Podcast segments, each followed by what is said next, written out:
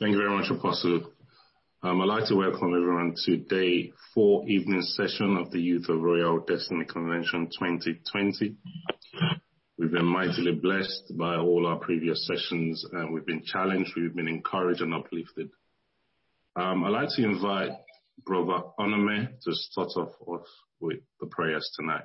Brother Onome, please unmute yourself and give us your prayer point. All right, if we turn to the book of uh, Psalms 119, verse 9. Uh, Psalms 119, verse 9. It reads, uh, How how can a young person stay on a path of purity? By living according to the words or to your words, uh, um, which is reading the words, which is prayer, which is fellowship, which is the believers, also want to read another prayer point um, in a, uh, scripture, which is Isaiah 40, 29 to 31. He gives strength to the weary and increases the power of the weak. Even youths grow tired and weary, and young men stumble and fall. But those who hope in the Lord will renew their strength. They will soar like on eagles, like eagles, or wings like eagles. They will run and not grow weary, and they will walk and not faint. So I want the prayer point to basically be um, that God to strengthen the faith, for us to walk and upright before Him. Let us begin to pray. Father Lord, in the mighty name, we just want to thank you and glorify your name, Father Lord. You said when two or three are gathered, you're here among us, Father Lord. Father, we ask for strength. We ask for strength, not faith, Father Lord. We ask for an increase of faith, Father Lord, so we can do your will, Father Lord. Help us walk upright before you in the mighty name of Jesus. Strengthen our mind, Father Lord. Purify our hearts, Father Lord. Every every worldly desire of our hearts, every worldly thing around us, Father Lord. Help us, Father, to abstain from it in the mighty name of Jesus. Let us walk according to your power, according to your glory, Father Lord. Let us be attentive to the Holy Spirit, Father in the mighty name of Jesus. Father Lord, purify our minds and purify our hearts, Father. Let us read the Bible daily. Let us read the word daily. Let us study to show ourselves approved workmen unto you, Father Lord Jesus. Let us edify our flesh, Father. Let, let us watch the word that we speak. Let us watch the things that we watch on television, Father. Anything that would that, that will draw you draw us away from you, Father. Lord, we ask, Father, that you take it away from us in the mighty name of Jesus.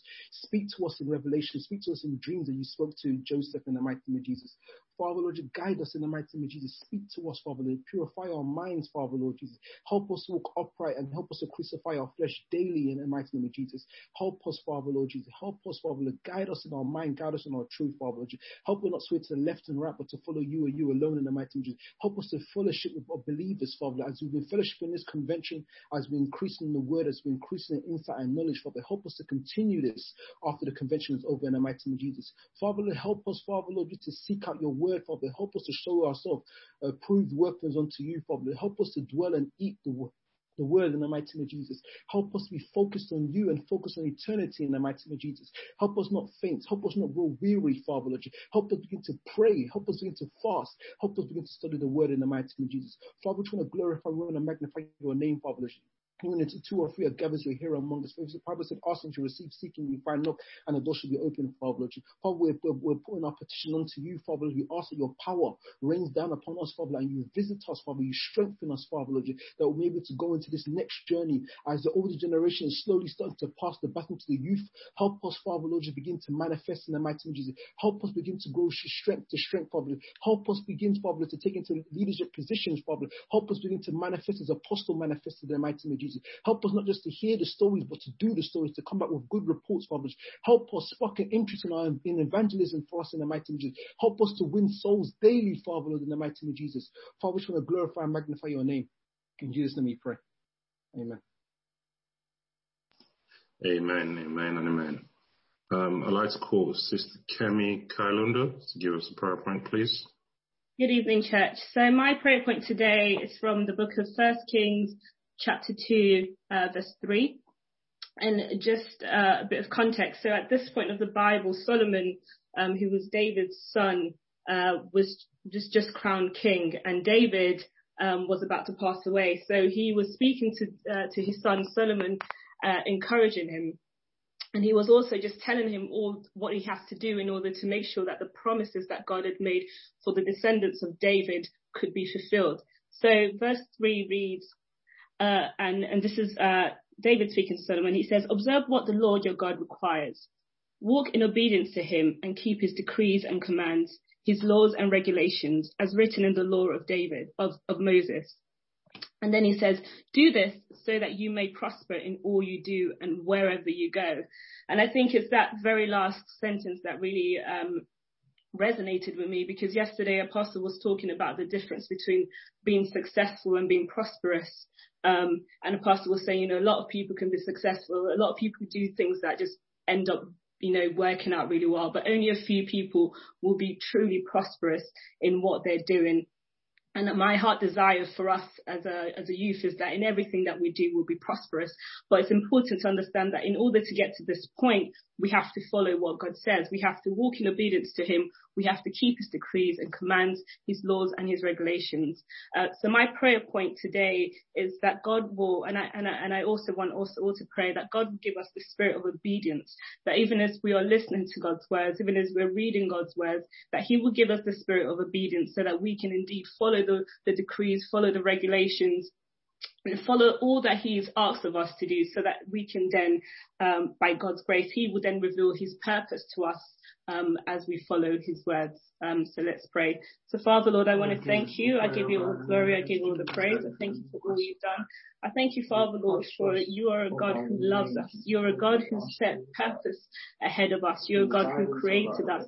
You knew us even before we were formed. You knew what we were going to do. You knew what would be our challenges and you knew what would be our strengths. And I pray, Father, Lord, today that you give us the spirit of obedience, Father, Lord, obedience to work uh, in accordance to your laws, in accordance to your regulations, so that indeed we can tap into the promises that you've made for us, that you've made for our descendants. Help us, Father, Lord, to live our life, Lord, in a way that pleases you, Lord Jesus. We see in, in the books of Kings a, number of kings who, who you said he, he pleased me and, and we see different kings who did not please you. Help us, Lord, to please you. Help us to work uh, in accordance with your will. Help us, Father, Lord, to obey your words. Help us, Father, Lord, to observe the things, Lord, that you require us to observe.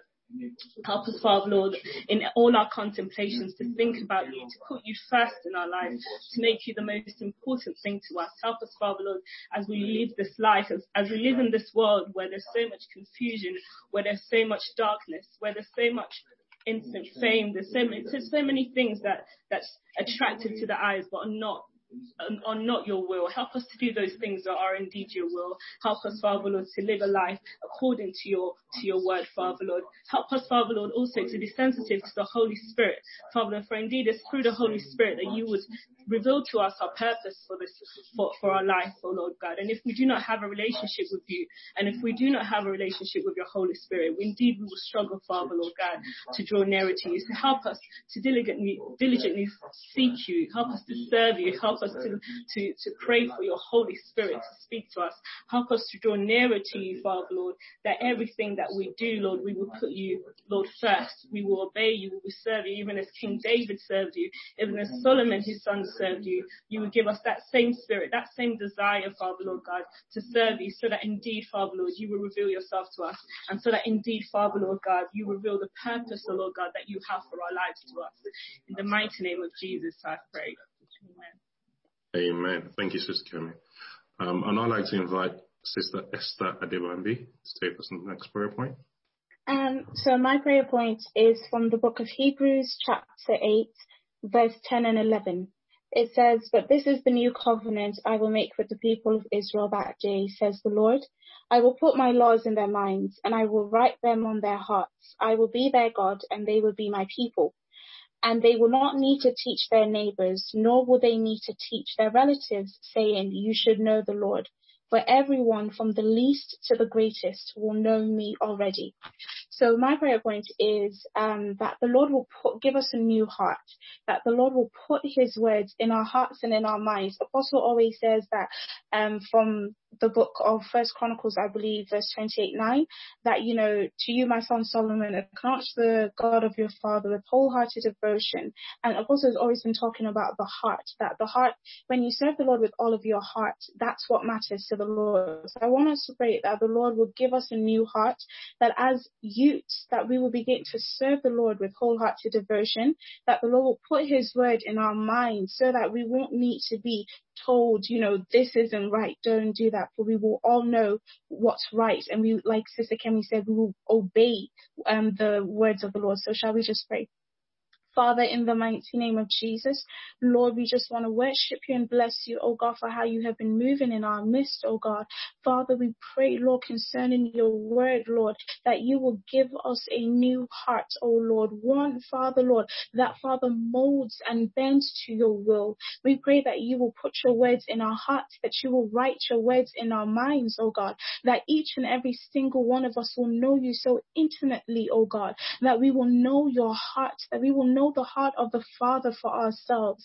Father, that we will not be led astray, Lord God, because we will know exactly what you have planned for us, oh God. We pray, Lord God, that Father, you will begin to change our mindset.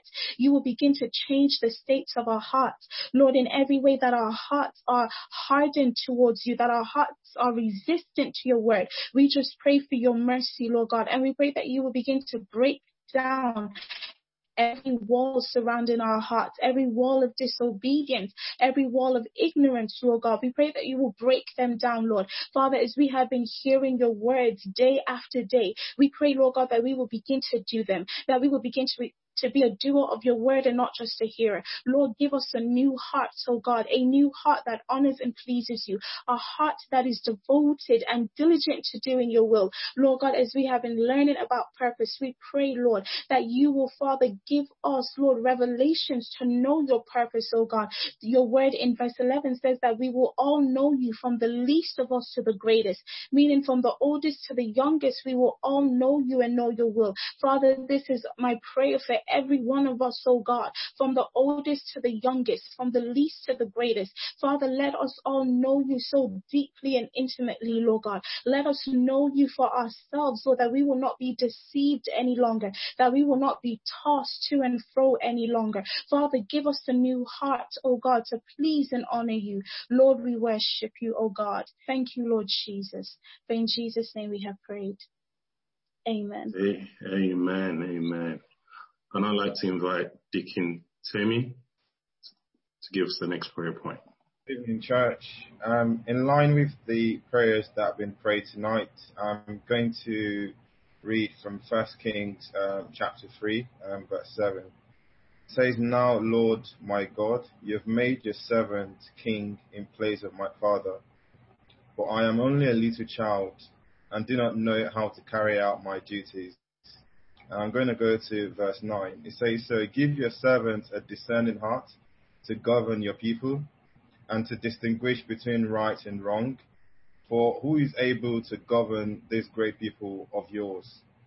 Um, and I'm just, I just want us to pray tonight. Um, so far this week, I've been able to join quite a lot of the sessions, and God is doing a new thing in the midst of us. I can see so well that a num- uh, quite a lot of us actually, every single youth in CFD across the globe, God is taking us to greater heights. We are going to do fantastic and great exploits, both in God and in the world as well. But I want us to pray tonight in two dimensions.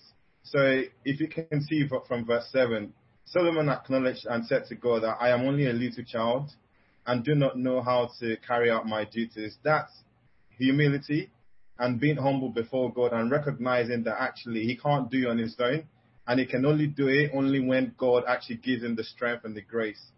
And then the second part talks about give me a discerning heart. What we are needing in this world today is the ability to discern, to be able to understand emotional intelligence, to discern between good and evil, to understand and to read into what's going on. So I want us to pray in two dimensions tonight. Like, Lord, give us a heart of a child in the name of Jesus that pride would not get into our head because God is taking us to greater heights. And when we get to that level, the only thing that would bring us down is pride, but also not acknowledging God and not devoting our whole lives to Him. So most of the things that we've heard, apostles taught significantly over the past weeks about the hearts and the condition of our hearts. So that's the first thing. And also secondly, I want us to pray that God give us a discerning heart to enable us to understand and to distinguish between what's right and what's wrong that we would have the ability to lead, to govern effectively, that we would have the ability to do greater exploits, and the glory of God will be revealed through us in the name of Jesus. Heavenly Father, we pray tonight in the name of Jesus of Nazareth. We pray, O God, that you strengthen us, O God, even as a youth in Christ the Tabernacle Church. Lord, we ask that you give us a servant heart, O God, even in the name of Jesus, that we would not operate in pride, O God, But Lord, we will be able to, we will be humble enough, oh God. We will, we will be humble enough, oh God, to walk before you, even in the name of just as a little child, oh God, in the name of Jesus Nazareth. Lord, we pray, oh God, that you will enable us to acknowledge you, oh God, and enable us to recognize that without you, we are nothing. Without you, we can do nothing. Without you, we do not exist, oh God. Without you, our life, oh God, is, is, is, is, is, is meaningless.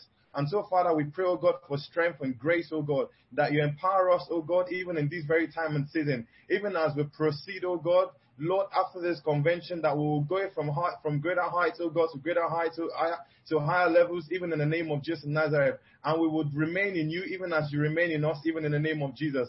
And so we pray that you tonight also that you give us a discerning heart, oh God, that you enable us, oh God, to understand what is good and what is evil, oh God. Enable us to understand what is right and what is wrong, oh God. Enable us to understand, oh God, and to walk in line with your will, with your plan, and with your purpose for our lives, oh God. That none of us would miss it, none of us would go the wrong way, even in the name of Jesus Nazareth. Lead us along the right path, oh God. Help us, oh God, to distinguish, oh God, between right and wrong, oh God in the name of Jesus Nazareth. Give us the grace and the ability, the wisdom, the knowledge, the understanding, O God, to govern effectively, O God. Let the spirit of wisdom come upon us, O God, in the name of Jesus. The Bible says, by wisdom house is built, O God. Lord, we pray that the spirit of wisdom would rest upon us, O God. The ability to understand good and evil, O God. The ability to discern, O God. Let it come upon us, O God, in the name of Jesus Nazareth. Let great wisdom rest upon us, even in Jesus' name. In this very time and season, Lord, we ask that you strengthen us, O God, that we would walk, oh God, in line with your will and your plan and your purpose for our lives, oh God. And even as we work in line with your will and your plan and your purpose, oh God, we would by, will be led by the Spirit, oh God, not by the flesh, oh God. That everything that we do will be in line with the Spirit, even in Jesus' name. Father, we ask for strength and grace and enablement, oh God, that would you remain in us, oh God, even as we continue to remain in you, and you abide in us, even as we continue to abide in you. In Jesus' name we pray. Amen. In Jesus' name. Thank you, Deacon. Um, that will conclude our prayers um, this evening. Um, and I'd like to invite Sister Esther Adashola to give us a brief reflection on the theme purpose, specifically about the life of um, Deborah and Zelophehad's daughters. Hi guys, um, I'm going to be talking about Deborah and Zelophehad's daughters. Um, I will be talking about their purpose, the hindrances and how they overcame, and the lessons we can learn from their lives. So their purpose. Deborah. Deborah was one of the judges of Israel during a time of oppression. Um, you can, if you turn to Judges 4, you'll find the story of Deborah. Um, as a judge and prophetess, she was careful to voice God's will and not her own, and God used her to deliver his message to the people. Because of Deborah's strong connection to God and her being a leader, Barak, a commander of the Israelite army, refused to go to battle without her, even when she told him that he would not get full honor for the victory, which you can find in verses 8 and 9. Deborah's quick and humble response was evidence that she knew her presence was essential to the victory of the army. She was a woman with spiritual insight and character, and her presence on the battlefield inspired and incited the soldiers for war and gave them confidence that God was with them. Zelophehad's daughters set a pre- precedence for legal issues regarding entitlement of inheritance and obligations before entering the land of Canaan. Usually, inheritance would be passed on from father to son and not daughters. They advocated for women standing before Moses, Eleazar, the priest, and other leaders, which you can find in Numbers 27, verse 2. And what they did was commend was commended by God and paved the way for other women to claim rights on their father's inheritance, which you can find in verses 6 and 7 and 11. They displayed characteristics of faith, honest, assertiveness, and courage. Ooh, go back. So their hindrances. So for Deborah, Barak was one of the hindrances that she faced was that Barak was skeptical and refused to go without Deborah's assistance without Deborah's assistance throughout the journey. She grew up in a sin-filled society, so the reason why they were um, the Israelites were going through oppression was because they sinned against God and God was not happy with them. She also grew up in a male dominated society, so she was the first female judge in, in that time. Hindrances that Zelophehad's daughters faced. Their, um, so their father died in the wilderness, leaving all five daughters to fend for themselves, which you can find in Numbers 27 verse 3. Zelophehad had died in sin. This means they didn't have a godly familiar figure in which they could look up to, which you can find in Numbers 27 verse 3. They were moving, they were moving in a patriarchal, patriarchal society, and this meant that they were under the threat of losing all the property and having their family name removed from society. How they overcame their hindrances. Deborah overcame by collaborating with Barak. In, and as Jesus said in John 5 verse 19, he can do nothing by himself but needs the input of the Father.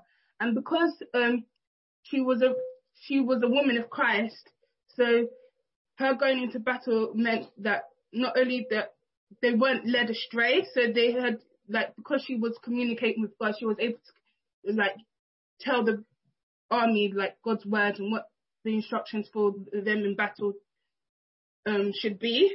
And she was transparent. She was honest with Barak that God would deliver Sisera to the hands of a woman, which was Jael. And the hindrances that Zelophehad's daughters overcame, they went to Moses with a problem, and Moses sought God for an answer, and the answer favored his daughters, um, Zelophehad's daughter's request. So, meaning they didn't take matters into their own hands. They knew that if they want, if they were, if they wanted to overcome, they needed to turn to God instead of doing it their own way. So, it was ultimate. So it, they overcame basically by seeking answers from God, which, which, which enabled them to have clarity and direction the questions that they have. Life lessons from Deborah. Some of the lessons we have learned from Deborah's life are God can accomplish great things through people who are willing to be led by him. Deborah was a great leader as she was concerned about people, not just her success, which you can find in verses 4 to 5. Wise leaders surround themselves with the right people Another that can be picked up from Judges 4 is how Deborah made herself readily available for God. And verses 9 to 14 explains how she was willing to follow God's instructions immediately after receiving them. Lessons from Zelophehad's daughters. They had a vision and they pursued it regardless of whether anyone had done it before or not. It's a good lesson for all those who believe that their destiny is fixed it encourages us to think differently and provides a message of hope for all those faced with obstacles. The, perhaps the most important legacy of Zelophehad's daughters is their call to us to take a hold of life with our own hands. Similar time is what Apostle said uh, on Tuesday. Uh, he said that the only one hindering us is ourselves. The story of Zelophehad's daughters show that you must have faith in God's promises they had a good display of faith. They wouldn't have asked for the land if they didn't believe that they could get it. They didn't wait for others to liberate them from the challenges of life thrown at them. Rather, they confronted the challenges that they faced and liberated not only themselves but others with them. The daughters of Zelophehad had also teach patience, humility, and wisdom. In the time of Moses, women were not allowed to own land, but the daughters were able to influence the making of a new law by God to allow women to own land. Numbers 27, verse 1 to 7.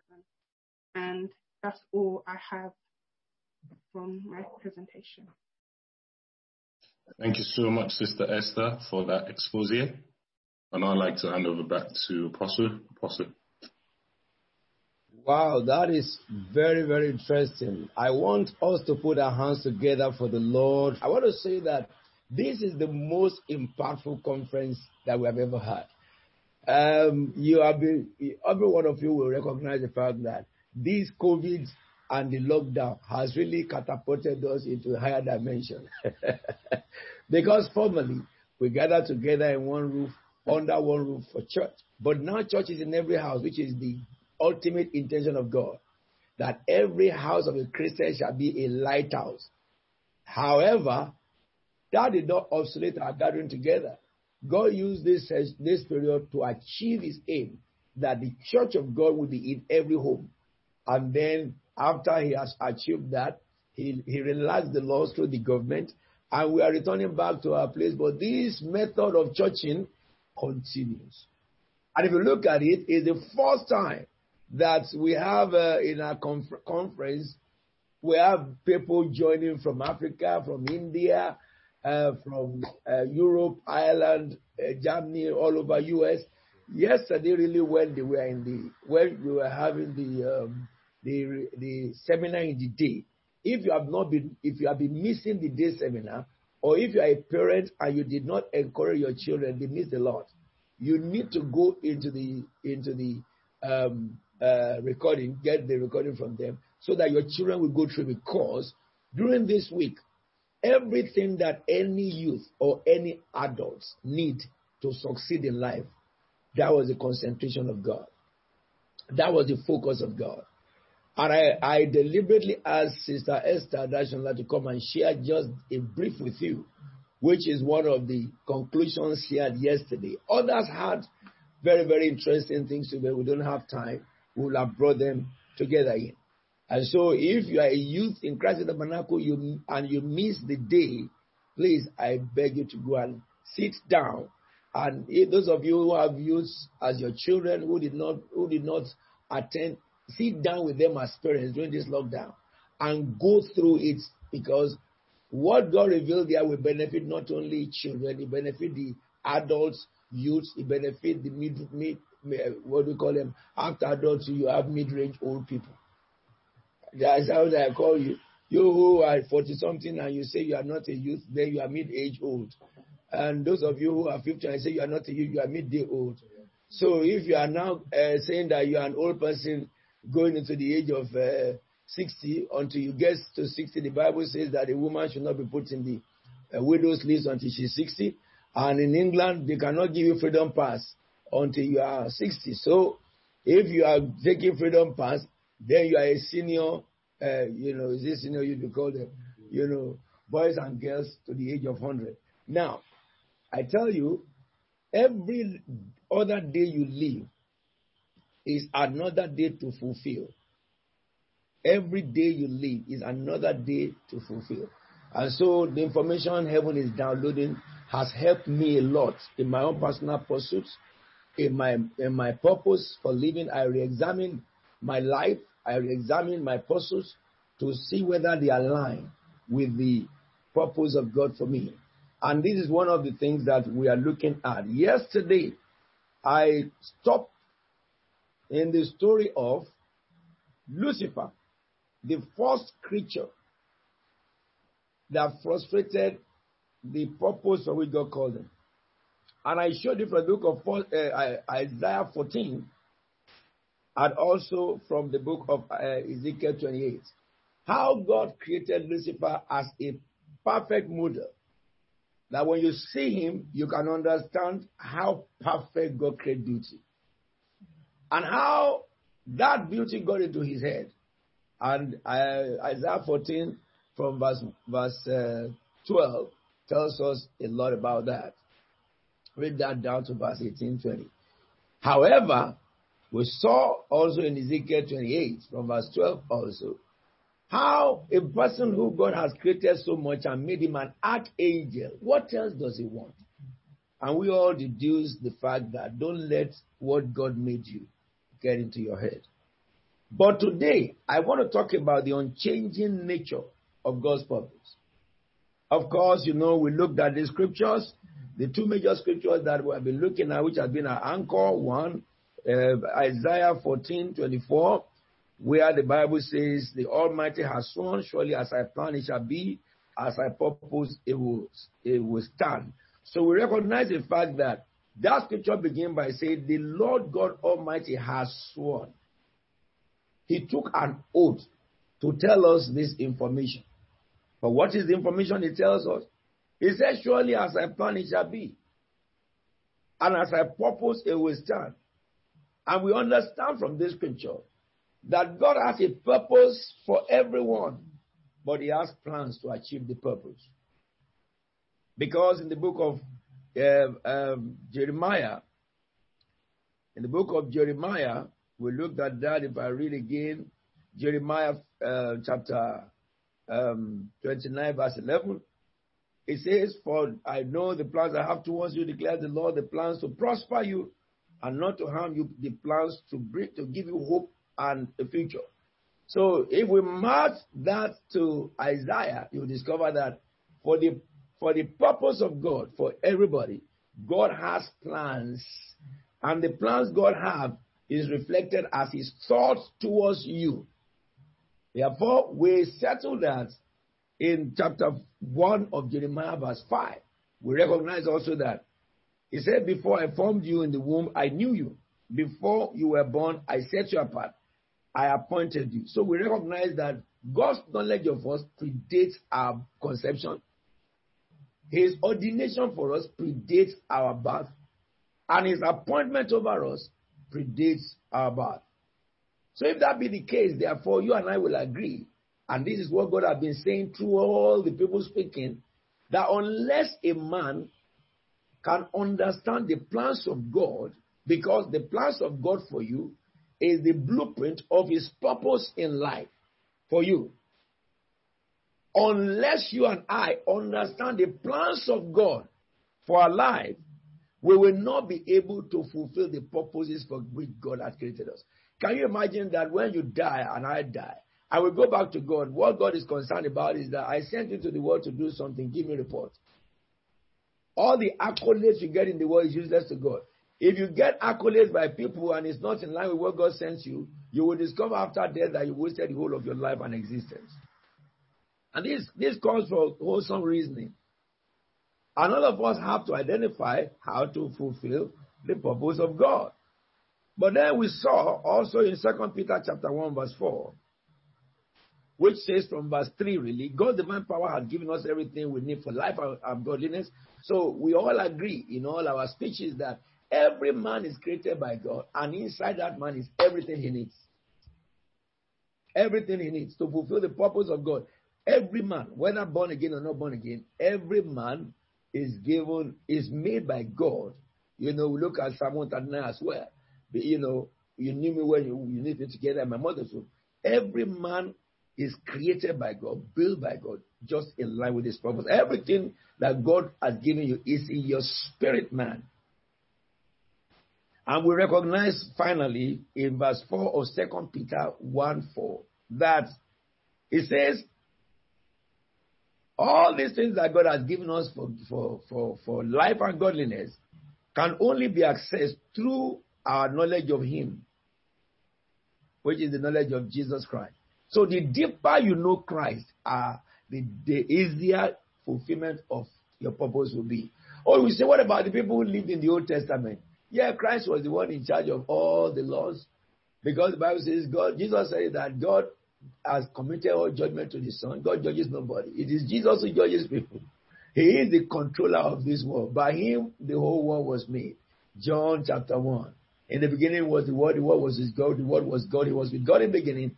By Him all things were made, apart from Him, nothing made among the things that were made. So we recognize the fact that Jesus Christ is the blueprint of the Old Testament.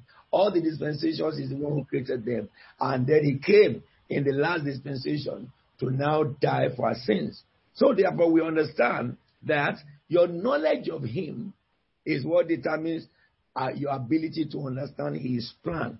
And he said to us in conclusion that that knowledge, for that knowledge, he has given us his great and precious promises so that our, uh, uh, uh, so that through them we might participate in divine nature and escape corruption of the world. So we recognize that the promises of God is the word of God. That is just introducing. Therefore, I wanted to go away tonight recognizing and be affirmed again that God's purpose for you never changed. What about when God sends a person and the person has been serving God, suddenly walks away from God? If he walks away from God, God will change his purpose. The purpose of which God created Lucifer, God did not change it at all till today. You know, he was an archangel. He was the one who crash landed. He was the one who frustrated it.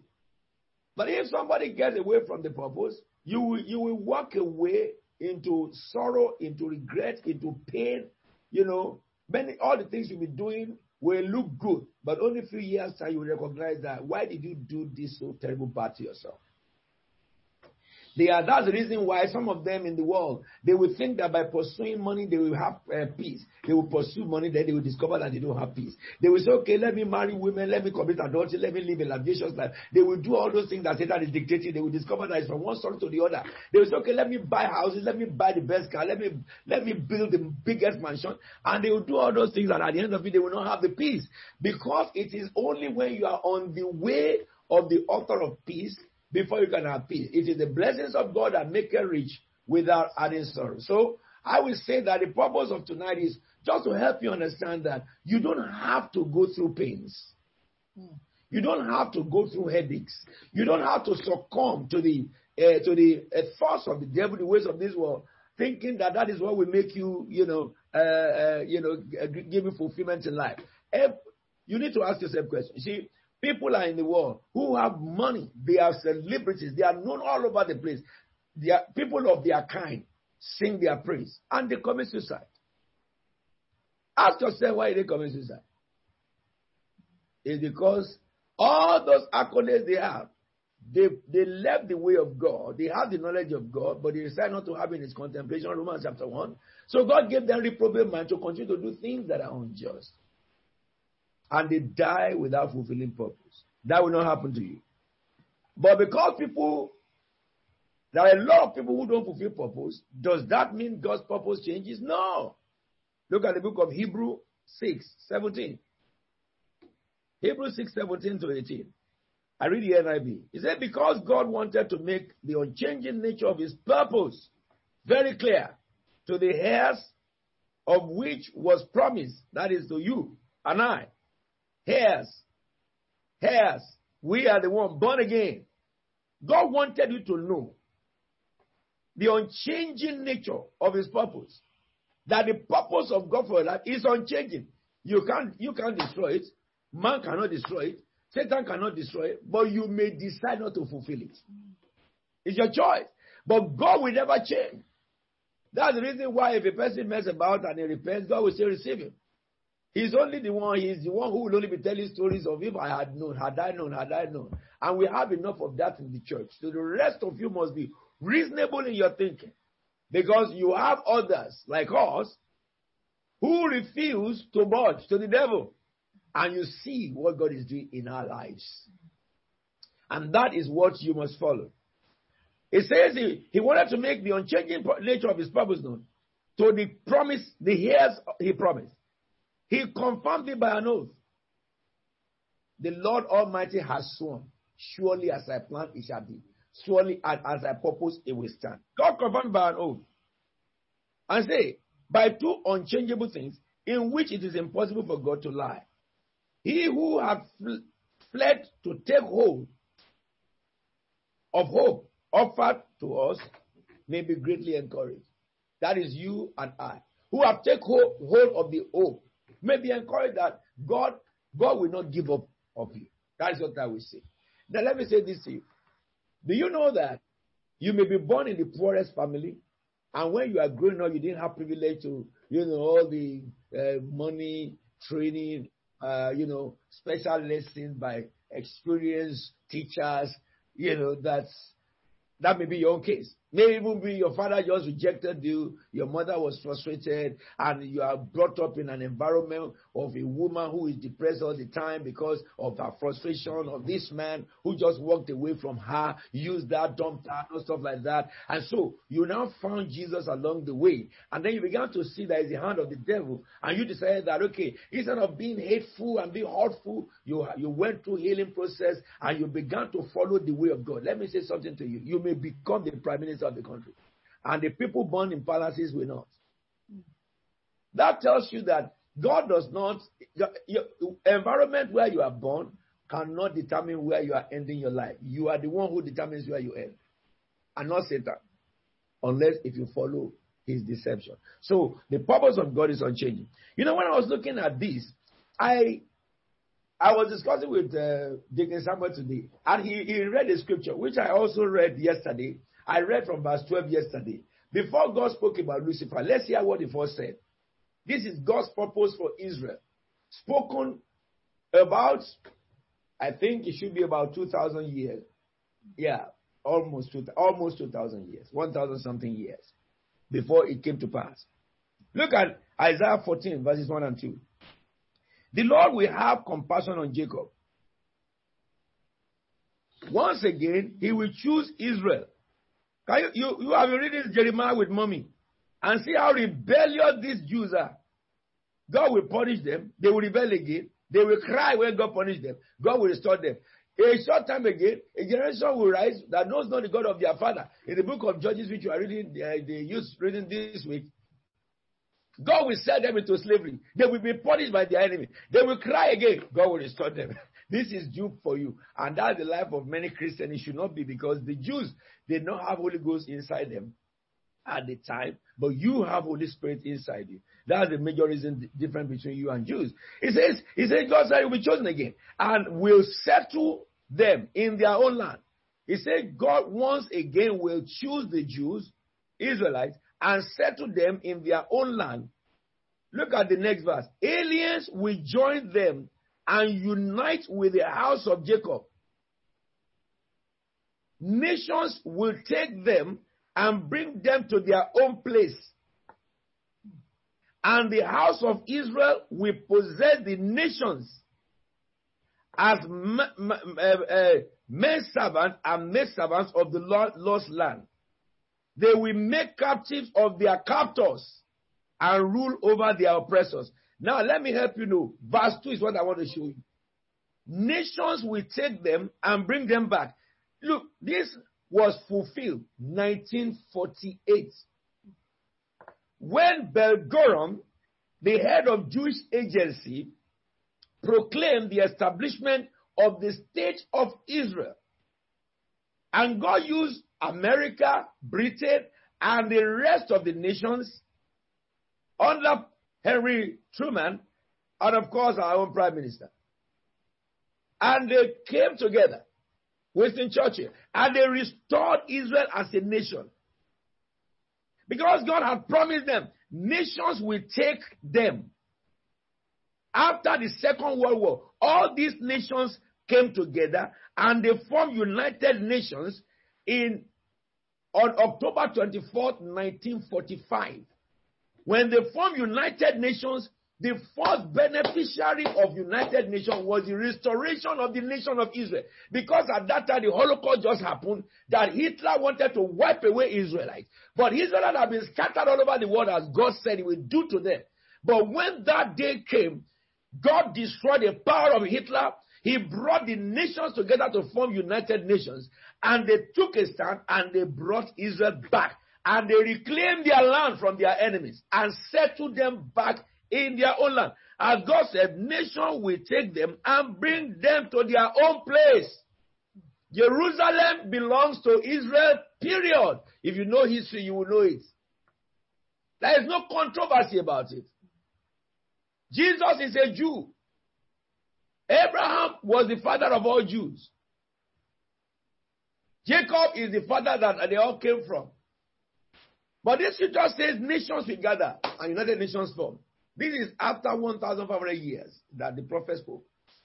And he said they will bring the Jews back to their own land. Not only that, he said, and the house of Israel will possess the nation as men servant and maid servant in the lost land. They are owner of Israel now.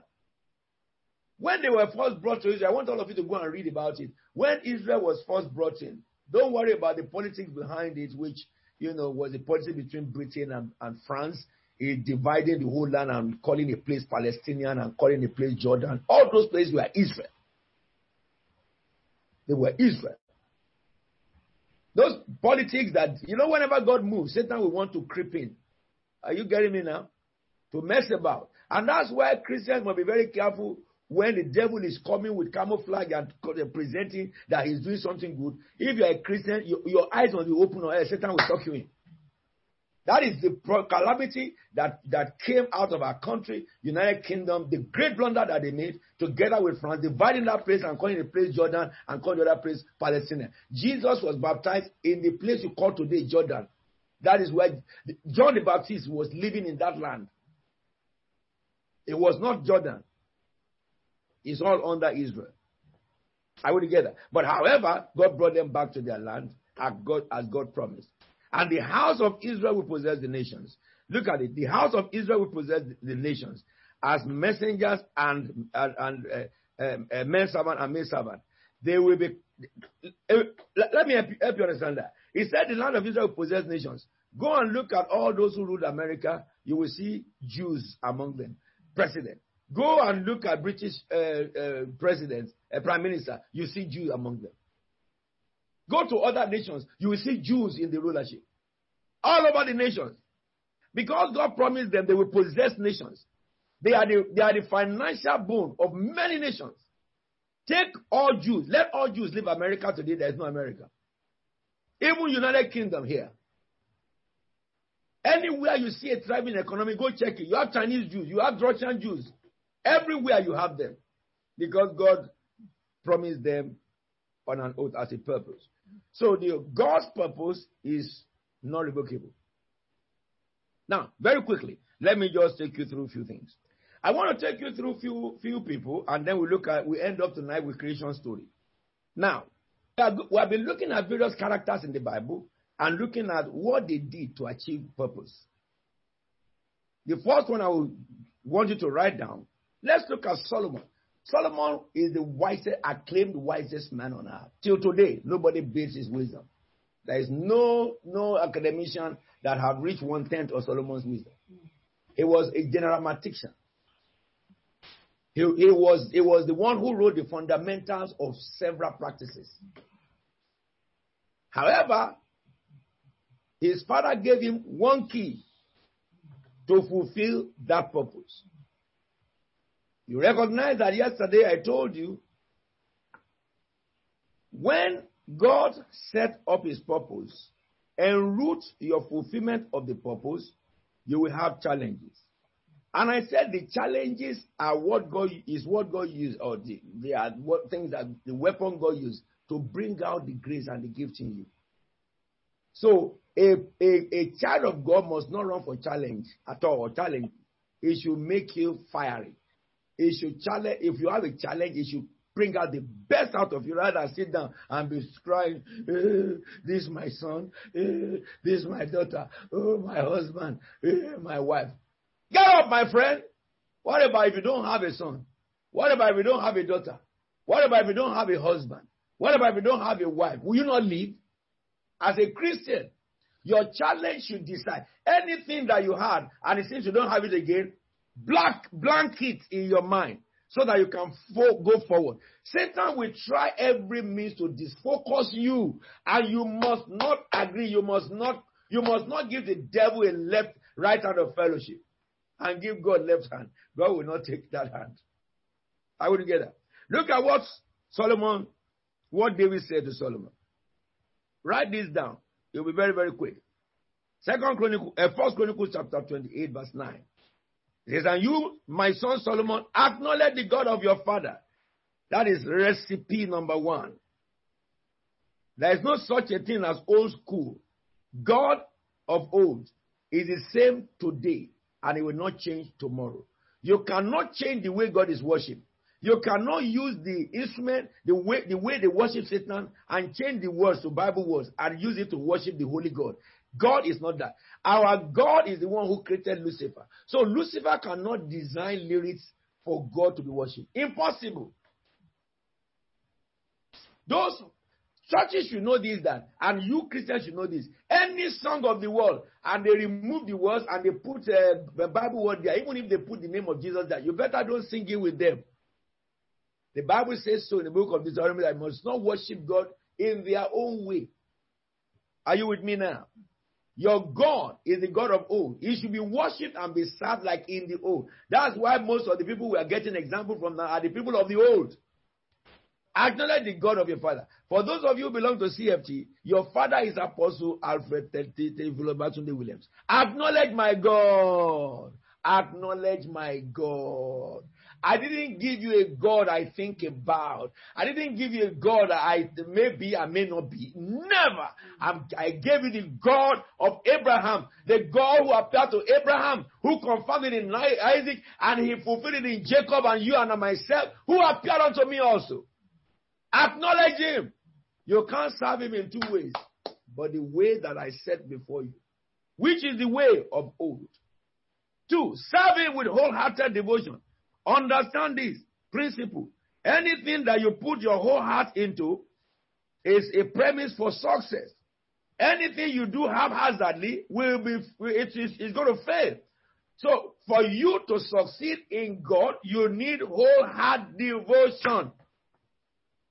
Number three, willing mind. For you to succeed in purpose, you need a willing mind. A willing mind cannot be frustrated by disappointment. I did exam, I failed. I will do it again. Every time I fail it, I learn more until I pass it. Until I pass it. And I will pass it because the victory has been determined before the battle. First Corinthians chapter 15, verse 50, 58. Uh, so you understand.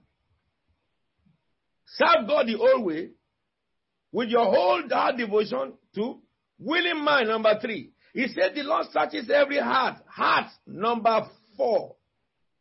Heart. And understand every motive. Motive behind thoughts.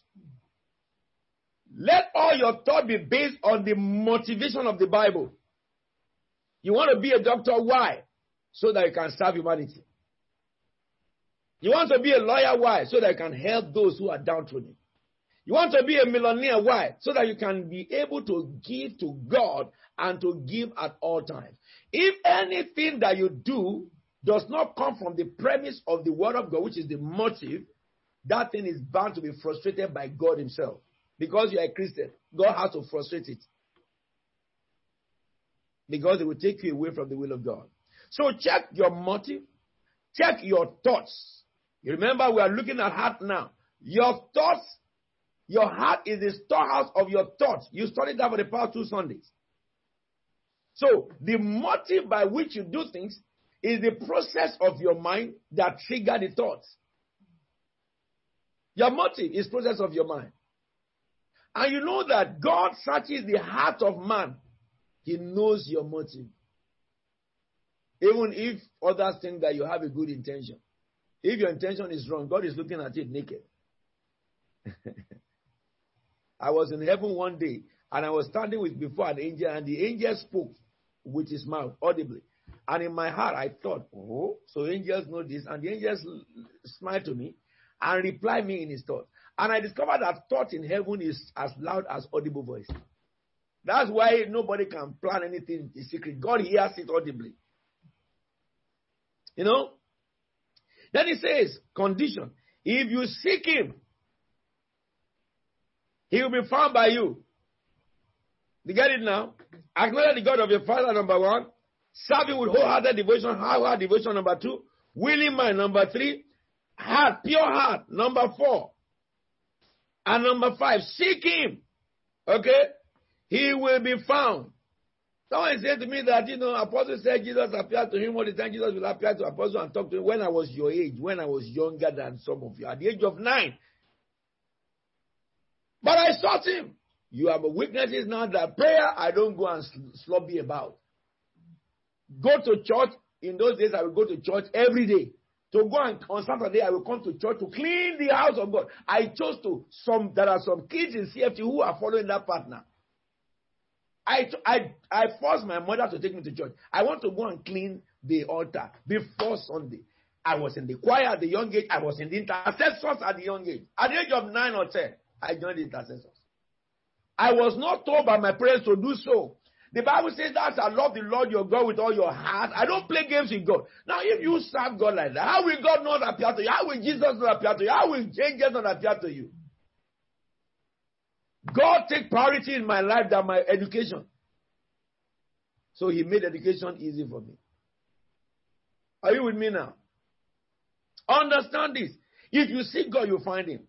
Someone say, I've been praying, pray, God didn't answer me. It's a lie. You didn't pray at all. You were rattling. Those who seek him, seek him in the day and night. I posted a watchman over your walls, O Jerusalem. Isaiah 62, verse 6. You who call upon the Lord, give God no rest and give yourself no rest until he establishes Jerusalem. We're talking about seeking God. When you seek God, you run away from sin. I grew up as a young boy. I was not overcome by peer pressure. I was distinct among my, my, my friends. They always said, ah, that, that, that uh, yeah, you're a church man. Same thing with mommy. When she was working in Nigeria Airways, little did she know that some of the, uh, of the staff there are now members of CFT Global. When other girls are following men, they are doing what they like, they call her the lady with the little Bible. She, you see her with the Bible reading her Bible in the office. It is a choice to serve God. Anything you devote your heart to, that's what works for you. If you devote your heart to God, which is fundamental, life will be easy for you, cheap and easy. But if you look also in First Kings chapter 2, you read it today in your reading, verse 2 to 4. When David was going to die, he says, I am about to go the way of the earth, of all the earth. He said, So be strong to Solomon. Show yourself a man. A man should not behave like a girl. A girl should be a girl, a boy should be a boy, a man should be a man, a woman should be a woman. A man should not behave like a boy. There is nothing in your gender that you should desire to be another gender. It is of the devil. Look at what he says here. Don't be a sissy. Be a boy. Be a, man. And then he says, observe the law of God, of your God, that your God requires. Observe it. Walk in his ways and keep his decrees and commands his laws and requirements as written in the law of Moses, so that you may what? Prosper in all you do. And whatever you, wherever you go, on all you do, you prosper. Whichever way you turn, you prosper. Whatever you go, you prosper. Wherever you go, you prosper. That is how to fulfill purpose. You are a peculiar people. You are a separate human beings. You cannot follow the world and expect God to be there. No, there is a way that, that is of the world. There is a way that is of God. You can't mix it together. Impossible. And in verse 4, he says, And that the Lord may keep his promise to you. You understand that it is through the promises we enjoy the divine nature. If your descendants watch, watch now, they live. So if your descendants watch how they live, and if they walk faithfully before me with all their heart and soul, you will never have to, you will never fail to have a man on the throne. That's what God said to today. And he handed over to his son. Are we together now? Now let me take you further. We are looking at the things that you need to do to achieve the purpose. So we looked at Solomon, isn't it? Let's look at Joseph. Joseph is one of the characters you look today. In the book of Joseph, Genesis chapter 37, he says, Who is Joseph? How did Joseph go through all this? You see, from the dream of Joseph to his becoming a king, I told you, Joseph went to, to, to uh, prison, okay, because God sent him there. It's not because he made a mistake. He didn't make any mistake. To tell his dream is right. If you keep quiet, your own will be quiet with you. He told his dream because it is right to, to, to, to say it. When God give you a revelation, tell, tell them. Because that dream affects other people. If he did not say that dream, he will not reach that throne. He will never reach. That is the route God ordained. To show the faithfulness of God and to show that Joseph was faithful. Telling his dream is divine. God made him say it. You remember you read uh, uh, two days ago or yesterday about the Gibeonite when when Daniel had uh, a, a, famine and he asked God. God said, "Go and meet the Gibeonite." What they tell you, you do, because God wanted to punish the children of Saul. And the Gibeonites said that they want all these men to be killed, and they were killed. And then God relented. When God was going to punish Israel himself, he steered the mind of David to go and count the men. You read that today. So, with, with anybody who is faithful to God, you don't make mistake. Everything you do, it may not look, you know, right to human being, but that is God in it. So that's the reason why the important is your heart and mind sold out to God. So God is the one who made him say that dream. And then that dream led, uh, ended him up being sold as God ordained it. And then sold to the house of Potiphar as God ordained it. Because he has to be in the house of Potiphar to be in light against and to prove that he is righteous man. He did not commit fornication. He went to prison. And then in that prison, that is where he will meet the butler and the cupbearer so that he will tell them the dream and that will bring him to the palace. And in that palace, he will tell the dream of the king. And that will bring him to become the next fulfilled. It's all by God. It's all by God. You see the pathway of God. There is tribulation there. There is a you know a trial there. There are challenges there, but righteousness will penetrate all through. Are you with me now? No compromise. So therefore, Genesis 37 2. He says this is the account of Joseph. A young man of 17, teenager, hear me, was tending the flock with his brothers. He was a shepherd. At 17, he had a career.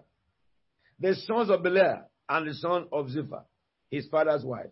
And he brought their father a bad report. The, uh, and he brought their father a bad report about them. Okay? But if you look at, he was a sincere man. Told his father the truth. Hard-working man and a God-fearing man. No wonder in verse 5, Joseph had a dream. And when he told it to his brothers, they hated him. They hated him because he do, Joseph was a, a faithful man. He will not lie to father. But all the brothers are liars. You read throughout their life. They lie, lie, lie to when they even got to, to Joseph, they were still lying that our brother, we don't know, uh, you know, uh, why ate him. When he's alive, when they sold him, they would have said that we sold our brother, it would have been better for them. But from beginning to end, God delivered them. Listen to me. So Joseph was a faithful, a, a righteous man. Now look at King Uzziah. I'm talking about the things you need to do to achieve purpose in life. No compromise of God or the word. King Uzziah, Second Chronicles 26 5. It says it's, Uzziah. Uzziah became uh, uh, king at the age of. Let me read it from verse 4, really.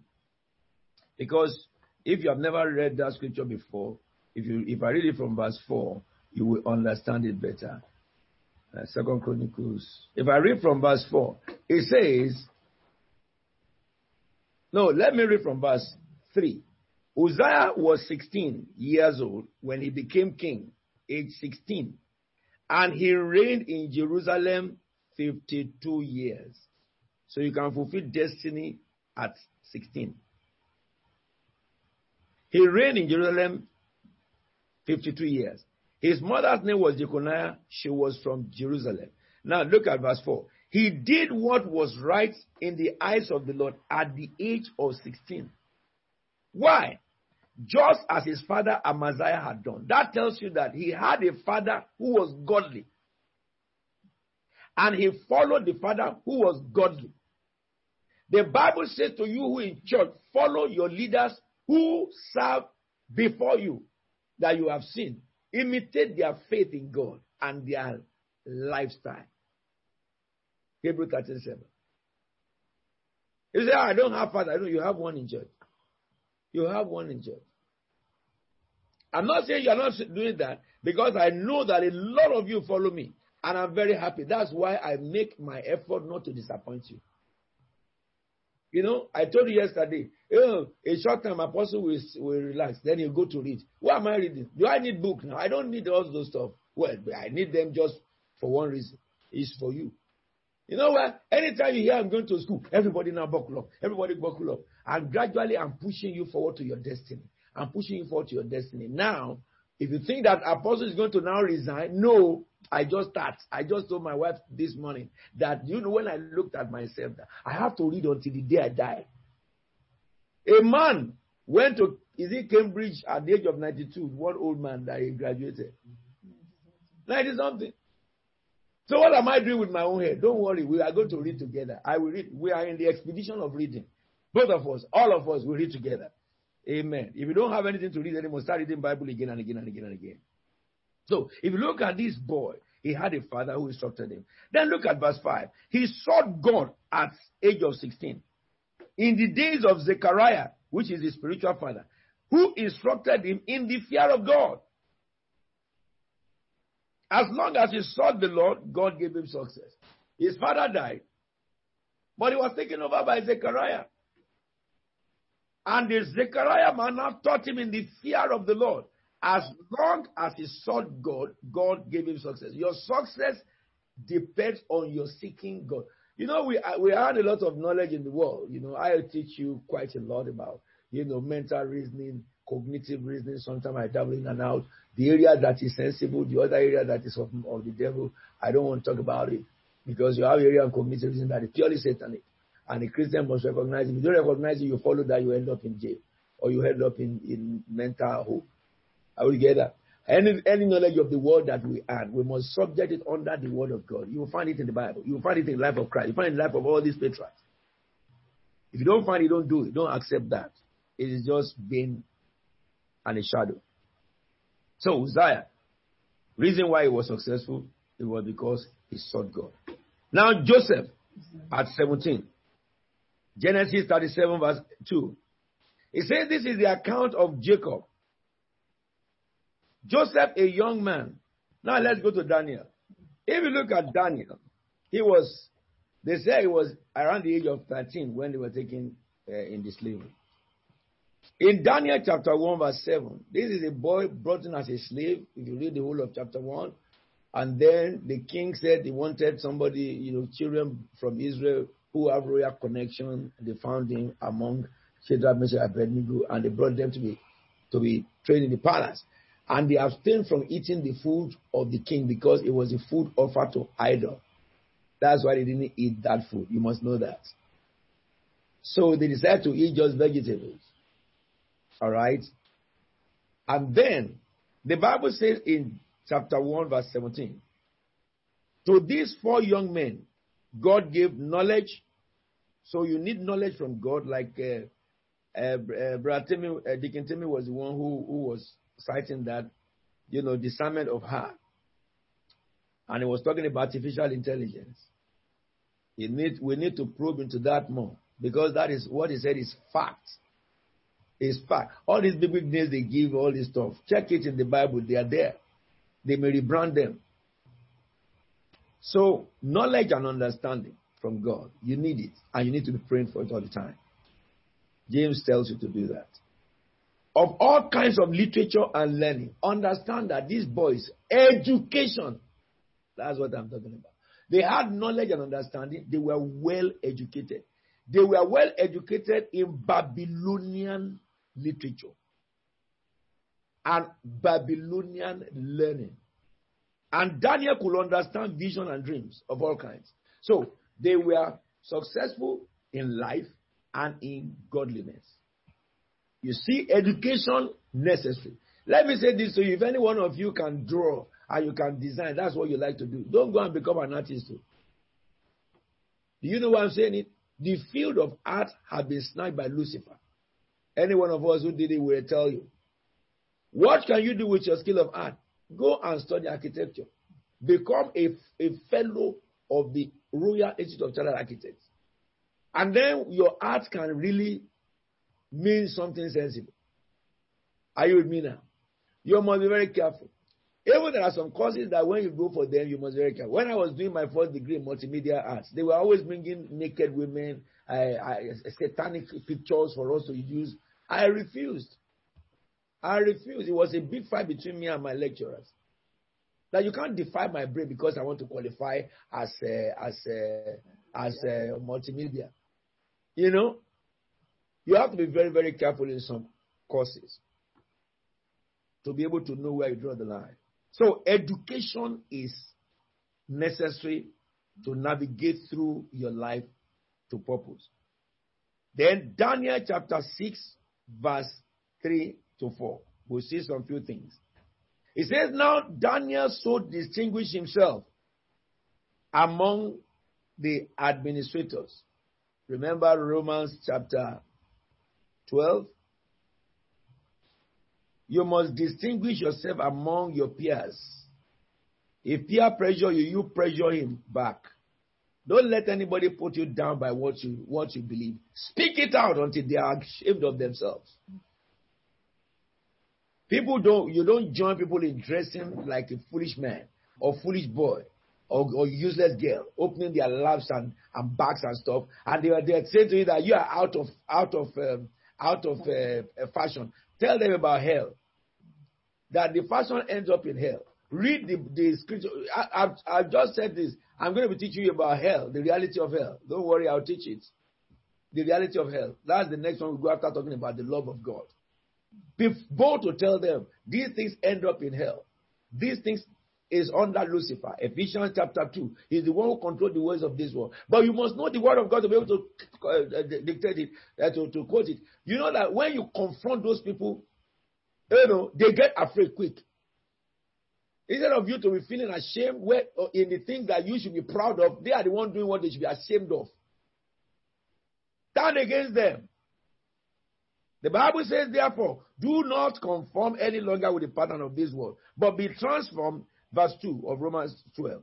But be transformed by the renewing of your mind, that you may be able to test and approve what God's will is. His good, pleasing, and perfect will. You cannot know God's will unless you separate yourself from the world. You do not conform with the world at all. So Daniel distinguished himself. He was a satrap, but he does not behave like them. Are you with me now? How does he behave? Look at what he says. He distinguished himself among the administrators and the satraps by his exceptional qualities that the king planned to set him over the whole kingdom. If you are exceptional in secondary school, your, your tutors will know you.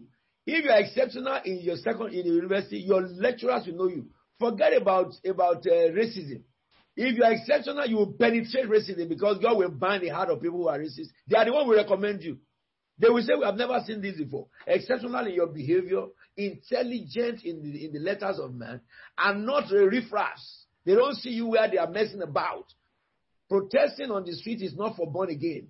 I say it again. They are protesting on the street. That is not your own. Where you protest on your knees, on your knees. That's where Christian protest. And then you read well so that you can have something to offer to get to the place of policy and decision making so that you can influence. You cannot influence change by, by, by protest.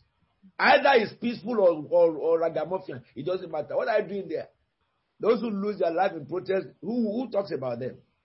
But if you make a change as a policy, as a member of the policy uh, uh, of government, and you change things, people will remember you.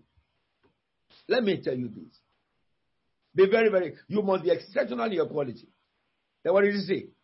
The king set him up because he has brain, he has knowledge, he's exceptional. At this, the administrators and the satrap tried to find grounds for, char- change, for charges against Daniel in his conduct.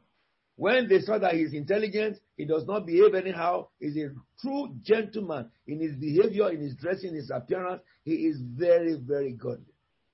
So what did they look for? They look for a way about his conduct and how he conduct the affairs of government. And they found out that he did not steal any government money.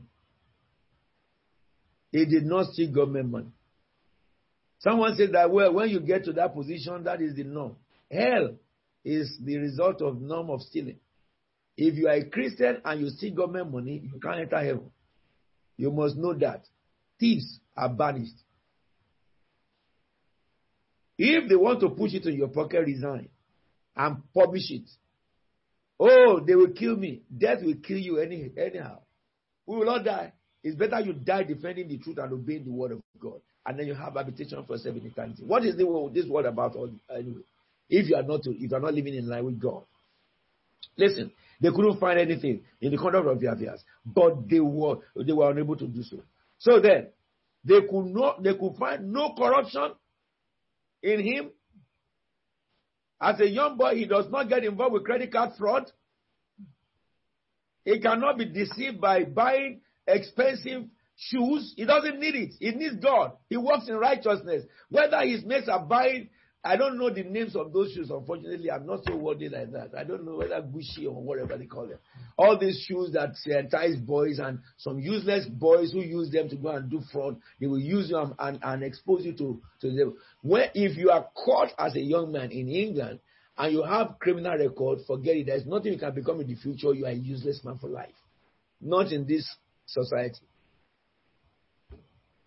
Your heart should be God. and education. God and education. Do you see apostle buying a, a, a wristwatch of 10,000 and saying that this wristwatch, God bless me, is $10,000? My dead body will not do that. Oh, this suit, I bought it for X amount of dollars. Nonsense. I would rather tell you that yesterday an angel of the Lord appeared to me. People who said that, tell them, let them talk, let them tell us how angels look like. Let them tell us when they stood in the council of God. They cannot. They cannot. A little thing they are afraid. They are afraid of death. They are afraid of de- Satan. Afraid of demons. Come on now. No corruption must be found in you. You must be trustworthy. No corruption because he was trustworthy. And neither corrupt nor negligent. Do your work very, very good. Don't be negligent. So the fourth thing is education. Daniel 1:17. And integrity, Daniel 6, 34. And two more things about Daniel. He was a very prayerful man. You must be very prayerful because your tomorrow you don't know. But prayer can reveal it to you. It says in Daniel chapter 6, verse 10. Now, when Daniel learned that the decree had been made, he went uh, home to his, to his upstairs room where he, the window opens towards east, towards Jerusalem. Three times a day he got down on his knees and prayed, giving thanks to his God, just as he had done before. He prayed three times, nine in the morning, 12 and three hours of prayer. He prayed three times. Why? Because they, these people who could not find anything against him, they thought, okay, if we look for his God, if we look to, to get him to sin against his God, we will get him. So they told the king that for this number of days, nobody should ask anything from you, from any God except you. And Daniel had it. He said, Not me. I will not obey man. I will rather obey God than to obey man.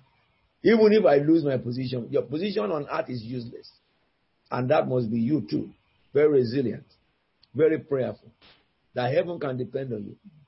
He prayed three times a day, bending his knees before God. Daniel chapter 9, verse 20 to 23. While I was speaking and praying, confessing the sins of my and the sins of my people Israel, and making his, his request to the Lord my God from his holy hill. While I was still in prayer, Gabriel, the man I had seen in the earlier vision, came to me and in his swift flight about the time of evening sacrifice. He instructed me and said to me, Daniel, I have now come to give you insight and understanding. Daniel, I have come to give you insight and understanding. Who appeared to him? Gabriel. Look at verse, verse uh, 23. As soon as you began to pray, an answer was given, which I have now come to tell you, for you are highly esteemed, or you are highly favored. All right? Therefore, consider the message and understand the vision. Now, you know, people, Christians say, I'm blessed and highly favored. Ah, no, it is here, this one that make you favored. A man who is highly favored is a man who angels recognize and respect because he's a man of heaven. He prays regularly. He inquires of the Lord and the Lord reveals to him. You know what makes God reveal things? When you spend enough time regularly praying, all right, each time you are praying, you are building the presence of God. Each time you pray. And so when you build that relationship to an extent, angels will open, enter into your atmosphere and they will talk to you. That is how you say. You can't fast and pray and you know a short, you know, this microwave type of prayer. Seven days of uh, locking up myself. When after the seven days over, you go back to your old ways. God knows it. That's why people don't get anything by it. God wants a systematic, consistent relationship with it. And that's what you get with Daniel. And the last thing about Daniel, and I will stop there, is cooperation and collaboration with God. You know, you cannot, that's for everybody. You can never walk in the way of God if you do not cooperate with holiness. If you do not collaborate with the thinking of God. You must be able to access the thinking of God. Two ways you think like God by thinking in line with what is written or by instruction from the Holy Spirit or from angels. Those are the two things, avenue, that give you understanding of the mind of God. You know, you look at God said in the chapter 55 of Isaiah, verse 8, He said, For my thoughts are not your thoughts, neither are my ways your ways, declares the Lord. I will stop with that. Isaiah 55, from verse 8 to verse 11. Okay, let me read it to 11. He said, My thoughts are not your thoughts, ways are not your ways. Understand Jeremiah 29, verse 11. King James Version said, That plan is thought. I know my thought towards you for the purpose. So, the purpose for, for, for which God created each one of us, God has plans, and those plans are His thoughts. And you and I have to walk in either unconsciously or consciously. And the what the way you can get it is the things that I've told you. You must love the Lord your God with all your heart. He will guide yourself when you are not aware that He's the one behind your move. It will come like a thought, a decision, but Holy Spirit is the one behind it. That happened to Christians a lot. We just find ourselves in the bliss, and we just didn't know how we took those decisions that end up in these good things because Holy Spirit was behind it. Because we have to understand the thought of God. But we can go to higher dimension where we can inquire of the Lord and He can speak to us at any age in life. So He said, My thoughts are not your thoughts, my ways not your ways, declares the Lord. As the heavens are higher than the earth, so are my ways higher than your ways, and my thoughts than your thoughts. As the rain and the snow come down from heaven, and do not return back to it without watering the earth and making it bud and flourishing, so that it yields seed for the sower and bread for the eater. That is provision for you so that you can give and provision for you so that you can live a good life, comfortable life. He says, So is my word that proceed out of my mouth, which is purpose of God. It will not return to me empty, but it will accomplish what I desire and achieve the purpose for which I sent it. So, God achieves his purpose by his word. And that's where we're going to stop today. You know, I thought I was going to look at God as an example, but tomorrow we'll look at God as an example. I will start ministering tomorrow early. By 7.30, I will start to minister. 7.30, yes, 7.30. Our meeting tomorrow starts at 7, not 11, because it's convention, but we'll have the night vigil, which is going to be, you know, uh, you know, at um, I think our night vigil tomorrow will be 12 rather than 11 because we have been having the program. Now, I want to show you about God. When we look at God, something will astonish you. God as our great example, and tomorrow we'll look also at Jesus Christ as our great example. You will discover that what what I read to you last in that Isaiah uh, is what God began with, and we will be amazed tomorrow when we look at this together. As my word, my, the word that comes out of my mouth shall achieve its purpose. And your destiny, my destiny, your purpose and my purpose is what God has spoken. Why we are coming to the other, you go and be this. And God, those words of God in our spirit must not return back to God empty. And we have to cooperate with heaven, emulating God Himself uh, through the creation story, and we will see how easy purpose in life can be achieved. I want to bow your heads and begin to pray for yourself. Pray for yourself. Thank God for the word He has sent to you. Begin to thank God that God's unchanging purpose is the, the purpose of God is unchanging. And today God spoke to you about the unchanging nature of God's purpose. That is the topic of today. The unchanging nature of God's purpose. If God said it, that settles it. That is what you will become. Ask God for more strength tonight. He will give it to you if you ask Him. Tell God, strengthen me. I am asking for more strength because I see higher calling for me to achieve on earth. I have not seen United Kingdom come on their knees before God. Until that happens, I will not stop. Tell the Lord, strengthen me. Lord, I ask for strength. I ask for strength. I ask for strength from you. In the name of Jesus Christ of Nazareth. Blessed be your holy name. In Jesus' anointed name, we are praying. I decree over your lives that as that song says, it shall come to you. Provision comes to you from heaven for all the visions that heaven has embedded in your spirit. Receive the insight of the Spirit to tap into the revelation of what God has placed within you. Receive strength in your body to respond to the call of heaven upon your life. At the beginning of today, at 12 midnight, as a zero hour of the day, the Lord led us to pray that every yoke, because in that Isaiah chapter 14, verse 24, in 25, it says that I will destroy the Assyrian in my land, I will break their yoke from the shoulder, and I will lift up their body. The yoke of Satan was revealed by the Holy Spirit as you are praying as attitudes of life that take people away from the cause of God. I destroy in the name of Jesus Christ of Nazareth. Every yoke of Satan over your life as you are listening to me, I command them to be broken, burden lifted, burden every weight of frustration, weight of depression, be lifted in the name of Jesus Christ of Nazareth. Yoke of worldliness, of deception, of anger, of rage, be destroyed in the name of Jesus. Every carrot that the devil is dabbling before you, I command your eyes to be blind to them. I decree your eyes to be open to the things of God. The desire and the lust for the world be destroyed in the name of Jesus Christ. Your desire, your desire shall be for the living God, that you may love the Lord your God with all your heart, with all your mind, with all your soul. And if anybody is sick, I command the sickness to vanish from your body now. In the name of Jesus.